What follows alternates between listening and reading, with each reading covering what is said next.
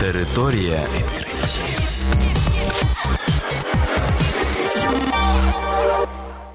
Вітаю вас у програмі Територія відкриттів. Кілька слів про новітнє та надзвичайне. У студії для вас працює Богдан Нестеренко. І сьогодні ви почуєте про наступне.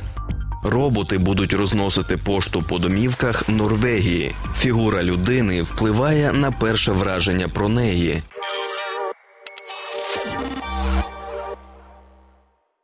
У Норвегії робот листоноша буде розносити листи і посилки по домівках. Повідомляє Digital Trends. Створений американо-норвезькою компанією Buddy Mobility, робот почне працювати в тестовому режимі в місті Консберг.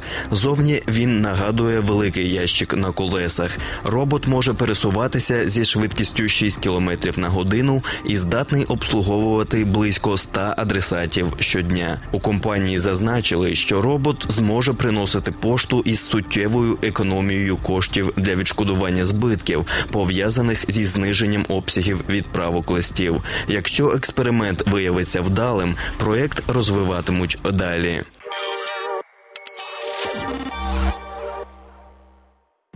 Вчені з Техаського університету в Далласі з'ясували, що фігура людини впливає на її особистісні якості і сприйняття її іншими людьми. Про це повідомляє Daily Mail. Команда дослідників провела експеримент. Вони запропонували 76 студентам описати 140 знімків різних людей. На фото були 70 жінок і 70 чоловіків з різною повнотою фігури. Студенти могли використовувати для опису людини 30 запропонованих рис характеру. Всі запропоновані слова відносяться до так званих незалежних рис особистості з великої п'ятірки. Це психологічна модель, що припускає, що людина може володіти п'ятьма відносно незалежними рисами. До них відносять екстраверсію, доброзичливість, сумлінність, нейротизм і відкритість досвіду. Результати досвіду показали, що повні люди викликають асоціацію з лінню і недбалістю, а володарі стрункої фігури з упевненістю та ентузіазмом.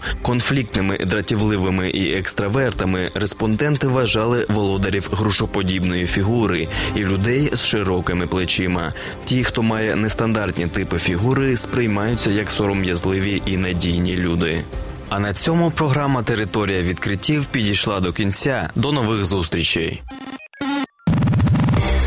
Територія відкриттів.